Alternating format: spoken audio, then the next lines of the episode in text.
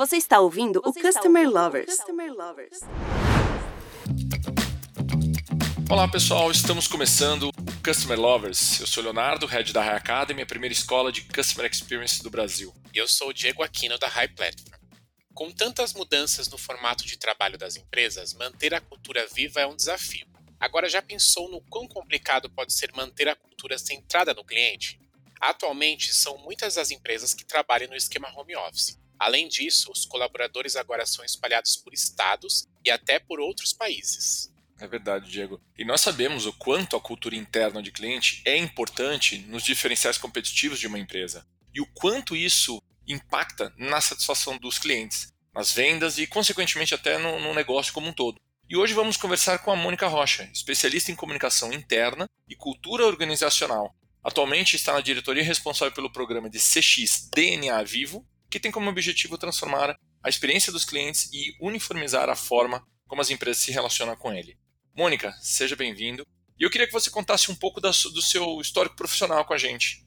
Olá, Leonardo. Olá, Diego. Muito obrigada pelo convite. Eu atuo na área de comunicação e cultura organizacional já tem quase 30 anos. Eu já atuei em agências de comunicação e empresas de diversos, de diferentes segmentos, entre elas UOL, né, Universo Online, a Apple. E eu estou na Telefônica Vivo há 17 anos. E como você disse, atualmente eu trabalho na diretoria que é responsável aí pelo programa de experiência do cliente da Vivo, o DNA Vivo. Estou nesse programa desde a concepção dele e conduzo aí ações e projetos para transformar a cultura interna com foco no cliente e do cliente também. Muito bom. Mônica, qual o papel da liderança no desenvolvimento de uma cultura interna de cliente? Antes de falar sobre papel da liderança, assim, acho a sua pergunta é super pertinente, Diego, dentro de, de todo o cenário que a gente vive nas organizações. Eu gostaria só de fazer um destaque sobre cultura nas organizações, né? A gente sabe que cada empresa tem a sua e que ela caracteriza aí a forma como a organização age, pensa e se comporta. Isso tudo é materializado por meio das normas políticas, crenças, costumes, ritos.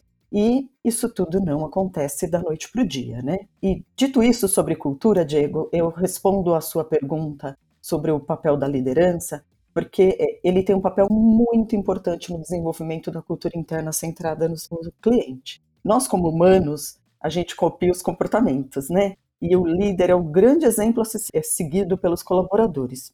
Eu acredito muito na frase que as palavras convencem, mas o exemplo arrasta.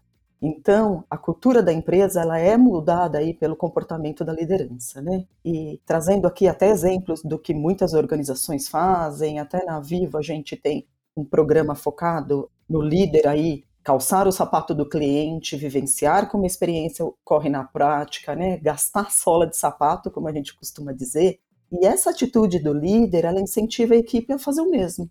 Porque o líder é o que dá o tom, ele apoia, ele compartilha a visão de cultura centrada no cliente. Né?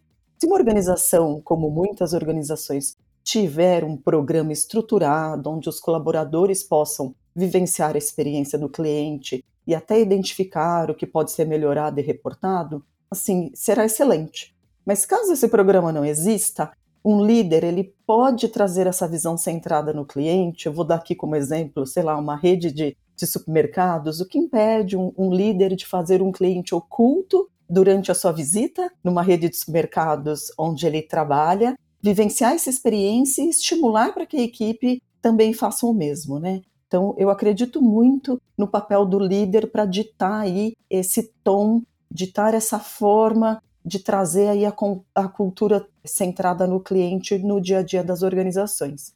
E Mônica, nesse momento que a gente vivenciou, né, de isolamento social, o home office, ele é uma realidade hoje em muitas empresas, né? Além disso, os colaboradores eles ficam espalhados pelo país e até pelo mundo. É possível manter uma cultura de cliente viva nessas situações? Como? Ah, eu acredito sim, Léo. É possível manter essa cultura centrada a revolução digital, ela promoveu e tem promovido, a gente vive isso, né? Mudanças significativas aí na forma que a gente se relaciona e se conecta com as pessoas. E a pandemia ela veio nos mostrar, como você disse aí, que é possível a gente estabelecer essa conexão. Não estou dizendo que é fácil. Nós temos diversas ferramentas, formas para fazer com que essa estratégia de cultura no cliente aconteça. Ter colaboradores espalhados, é, seja num país, seja ao redor do mundo, não pode ser uma desculpa verdadeira para que não haja uma cultura centrada, uma estratégia de cultura centrada no cliente. Né? Há mais ou menos 10 anos, eu estava numa conferência de comunicação e uma executiva da Kraft Foods trouxe algo que marcou demais a apresentação dela. Né? Então, ela trouxe assim: é, ninguém luta pelo que não conhece, ninguém gosta do que não conhece, ninguém se informa sobre o que não sabe. No final, a gente não assume responsabilidade pelo desconhecido.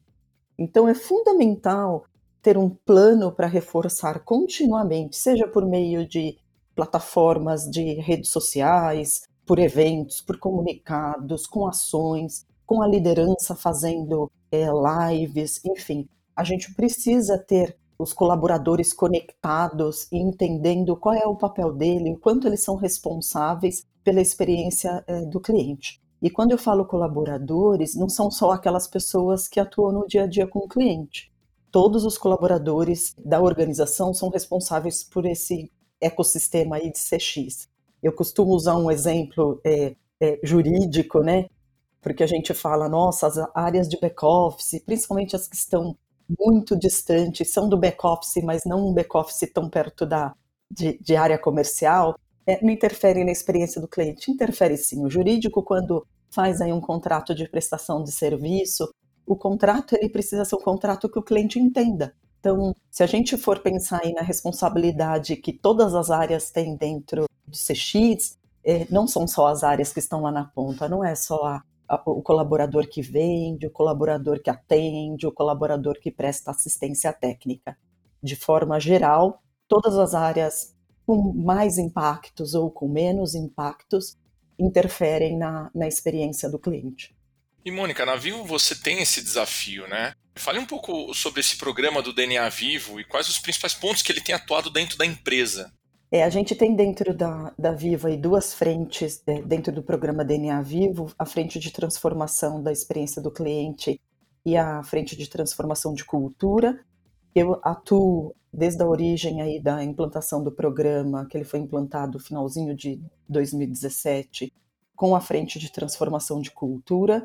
E, como eu disse anteriormente, a gente não consegue virar a chave, quando a gente fala de cultura, virar aí de um, de um ano para o outro, ou, ou instalar de dedos, né? É um processo que vem sendo construído a várias mãos e que a gente tem é, diversos desafios de envolver liderança, de ter a liderança envolvida, que nós hoje temos liderança, a liderança envolvida, de ter é, esse ecossistema, de levar para os nossos colaboradores. Nós temos colaboradores espalhados no Brasil inteiro e a gente conseguir dar este tom, levar a importância do, do DNA do nosso programa de experiência do cliente para todos os colaboradores.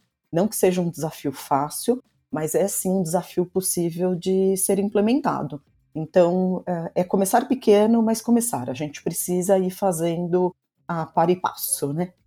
Mônica, quais são os primeiros desafios e como as empresas podem dar os primeiros passos quando elas decidem criar uma cultura interna de cliente?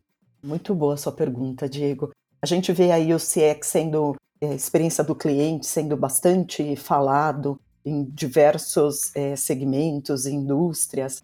E para dar o primeiro passo, aqui eu vou eu vou elencar que não precisa ser nessa, necessariamente nesta ordem, mas para ter uma cultura interna aí centrada no cliente, é super importante apresentar números que justifiquem a importância e a necessidade de ter essa cultura. Como eu disse, experiência do cliente está super falado, né? Mas experiência do cliente ele não, ela não é moda. A gente sabe que a relação entre o cliente e as organizações é, mudou.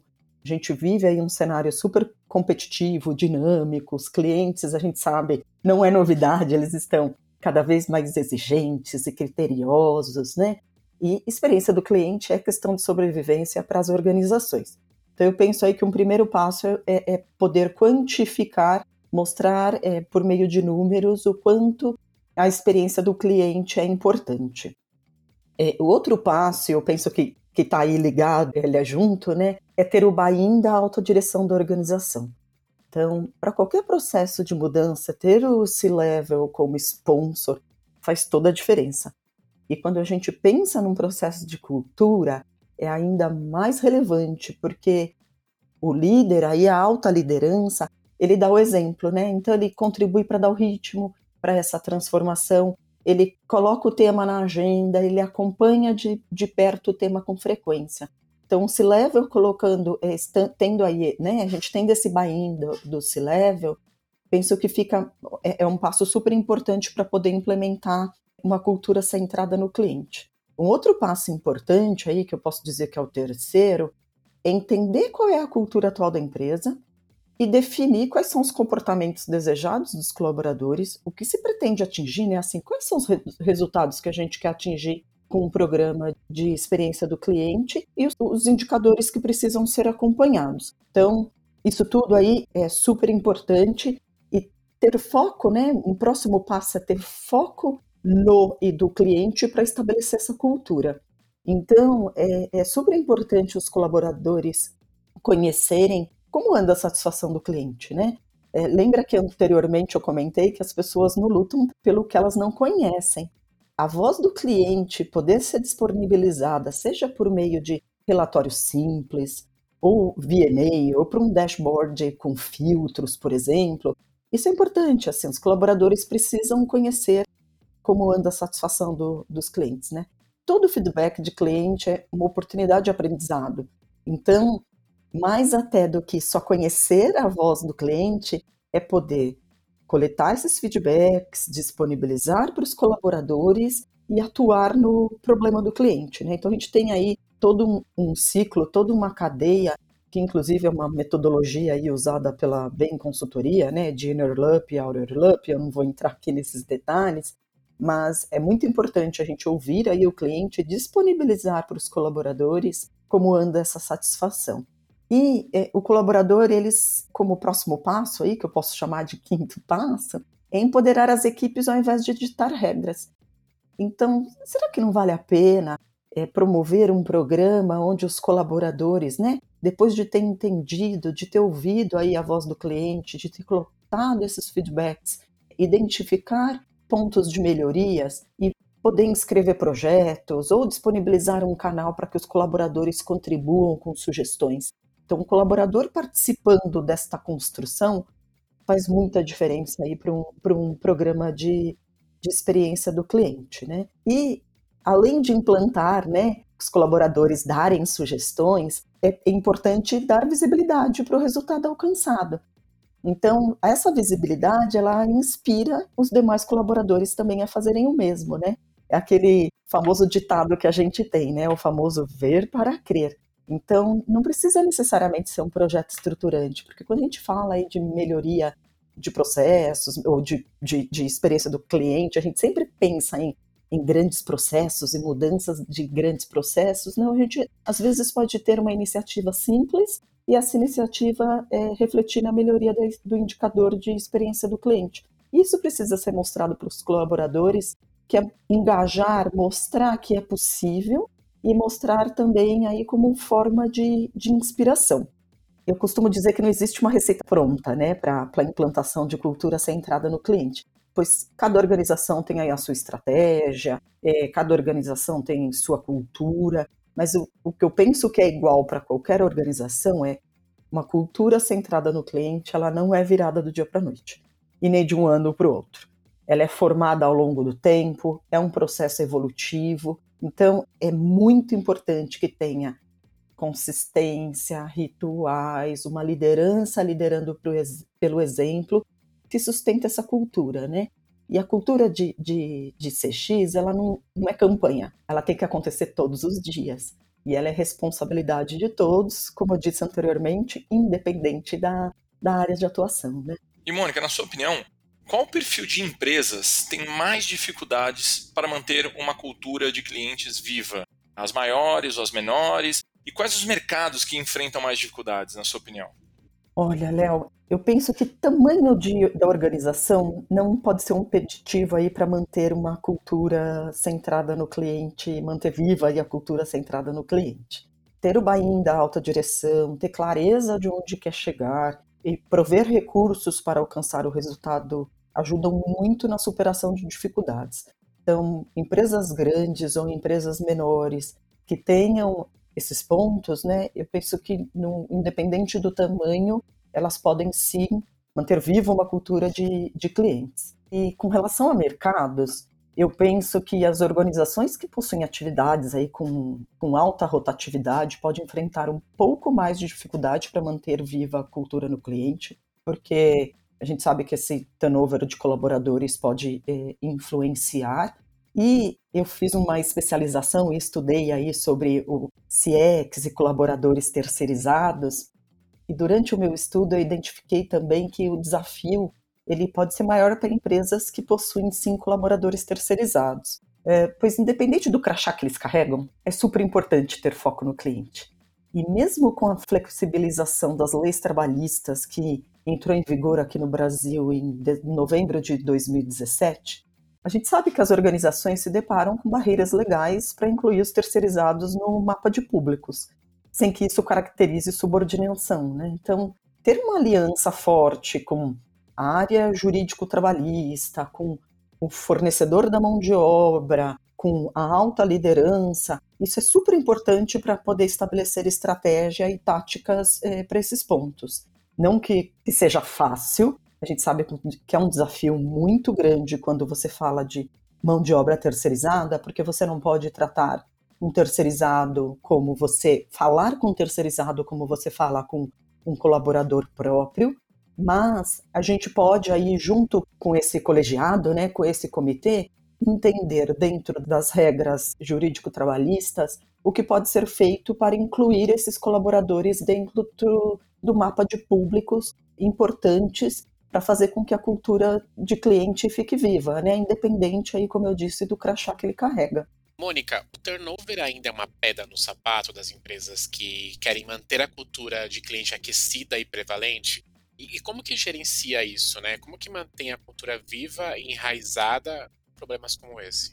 É muito boa a sua pergunta, Diego. É, quando a gente está pensando aí em, turnover, é importante que a área de governança do programa de experiência do cliente estabeleça aí uma aliança com, com as áreas, com a área de recursos humanos, a área de pessoas aí, para identificar principalmente o motivo dessa rotatividade, né? estabelecer junto com, com essa área, com a área de pessoas, fazer com que a marca empregadora e os norteadores culturais da organização reflitam a cultura de cliente. Assim, tanto os novos colaboradores como os colaboradores atuais é, que estão na organização, eles podem identificar se tem fit ou não com a cultura da empresa e decidir permanecer ou decidem se vão aplicar para uma vaga, né? Então, ter esse, essa parceria, essa aliança com a área de recursos humanos é super importante, aí é importante para poder fazer com que a marca empregadores norteadores culturais reflitam isso. Outro ponto é, relevante é ter atenção com a experiência do colaborador, pois de nada adianta ter uma cultura centrada no cliente e o colaborador vivenciar uma experiência muito ruim dentro da organização, uma jornada cheia de pontos de combustão, né? E quando eu falo de experiência do colaborador, eu penso além de onboarding, de ações de endomarketing, de processo de desligamento. Eu entendo que experiência do colaborador é toda a jornada que ele vive dentro da organização. Então, por exemplo, é dolorido para um colaborador abrir um chamado no help desk quando tem problema com o um e-mail ou com o computador? Quando ele perde o vale refeição ele sabe qual é o processo, é fácil ele identificar qual é o canal que ele vai abrir um chamado para poder notificar isso. Então, na minha opinião, jornada, é, experiência do colaborador engloba tudo isso, né? Engloba onboarding, sim ações de endomarketing, sim ações no processo aí de desligamento, mas essa jornada que o colaborador vivencia com a empresa para que ele consiga executar o dia a dia dele, eu penso que é, um, é, é muito importante ter foco para isso, né? E tem aí diversos estudos que comprovam que a experiência do colaborador impacta direto na experiência do cliente. Então, quando as empresas pensam em ter uma cultura centrada no cliente, é necessário levar em consideração, quando vai iniciar essa virada de chave, levar em consideração que experiência do colaborador e experiência do cliente elas caminham juntos. elas são aí lados da mesma moeda. Então, durante o desenho de estratégia para implementar uma cultura centrada no cliente, é necessário olhar como está a experiência do colaborador. E olhando aí dentro da experiência do colaborador, fazendo parte da experiência do colaborador, são os rituais de reconhecimento. Então, como que os colaboradores são reconhecidos por suas ideias? Como é que eles que podem ser reconhecimentos formais ou informais, né? Então, as pessoas precisam ter reconhecimento por aquilo que elas fazem bem. E esse tipo de ação pode colaborar aí para a retenção de talentos e ajudar a, a, reduzir o turnover. E esse processo aí de reconhecimento, ela, ele está junto aí dessa experiência do colaborador. E como você vê o futuro das empresas que ainda não têm uma cultura de cliente bem estruturada, Mônica? Você acha que vai aumentar o impacto disso nos diferenciais competitivos? A gente sabe que né, tem diversos estudos aí retratam como é importante e relevante para as organizações melhorarem a experiência do cliente, né? Diminui churn, aumenta a receita, os clientes viram fãs e defensores da marca. E essa experiência, ela só acontece por meio das pessoas que compõem a organização. Então, ter uma cultura centrada, ter uma cultura de cliente aí estruturada, é, é questão de sobrevivência no mercado, aí com com os clientes cada vez mais impacientes, empoderados, tomando decisões aí num clique, né? E essa cultura centrada no cliente, ela precisa ser autêntica. A gente sabe aí que apresentações, né, PPTs, postagem em redes sociais, elas aceitam tudo. Mas o cliente, os clientes não aceitam, né? O discurso precisa estar muito alinhado à prática. Então, aquilo que eu falo é aquilo que eu faço. Quando a gente fala é, em cultura, a gente sabe que a, a cultura da, da empresa ela impacta diretamente na reputação, que impacta consequentemente nos negócios, né? Porque a cultura ela mostra o que a empresa é, o que ela faz. Então, por meio do que a empresa é, o que ela faz, os clientes criam uma imagem dessa empresa. E com o passar do tempo, criam aí a reputação, né, que é a confiança dada para essa organização. Então, se a empresa faz ela faz diferente do que ela fala, né? Faz diferente do que ela fala, a reputação dela pode ir por água abaixo e, consequentemente, impactar nos negócios. Então, é necessário aí ter né, o famoso walking the talking, é ter aí o discurso sempre alinhado à prática. E começar, né? Então, ter aí é, as empresas que ainda não têm uma cultura centrada no cliente, precisa começar. Começa pequeno, mas começa. Entende o atual cenário cultural da empresa, faz bente com outras indústrias e outros segmentos, aprende com os erros dos outros, né, por meio desses bens, entende o que deu certo em outros mercados e outros segmentos, vê o quanto consegue ser adaptado, né? Na Vivo a gente costuma falar que para inovar, que inclusive é uma provocação que a gente tem do nosso CEO, que para inovar dentro da nossa organização a gente precisa olhar para fora, né? Então, e isso não é só lá dentro da nossa organização, isso é dentro do, do, de todas as organizações. Então, não adianta a gente ficar olhando só para o nosso mercado de telecom, olhando ali dentro do nosso mundo. É importante olhar para fora. Quanto eu consigo aprender com uma jornada, com um programa, com uma melhoria de uma jornada que aconteceu numa rede hoteleira? que aconteceu num aplicativo de viagens, o que aconteceu num aplicativo que a gente pede comida. Então é importante a gente conseguir olhar aí para fora para poder ter insights e aprender com os erros e com os acertos dessas outras empresas.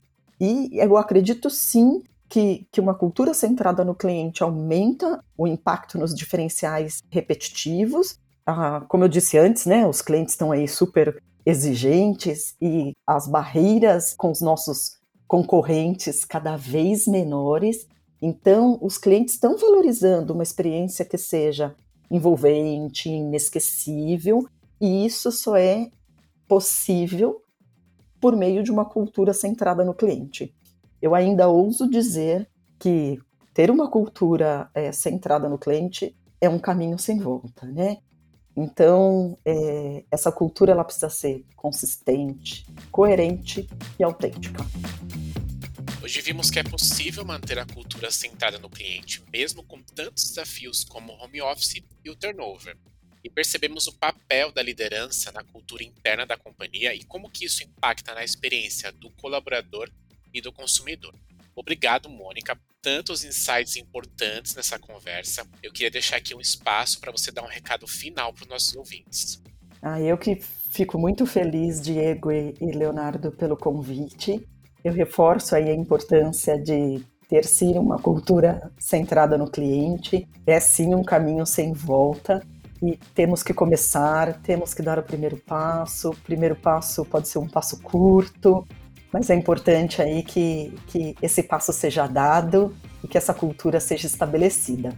Mais uma vez, obrigado, Mônica. E pessoal, continue nos acompanhando nos nossos canais do Spotify e do YouTube. Até os próximos episódios. Um abraço.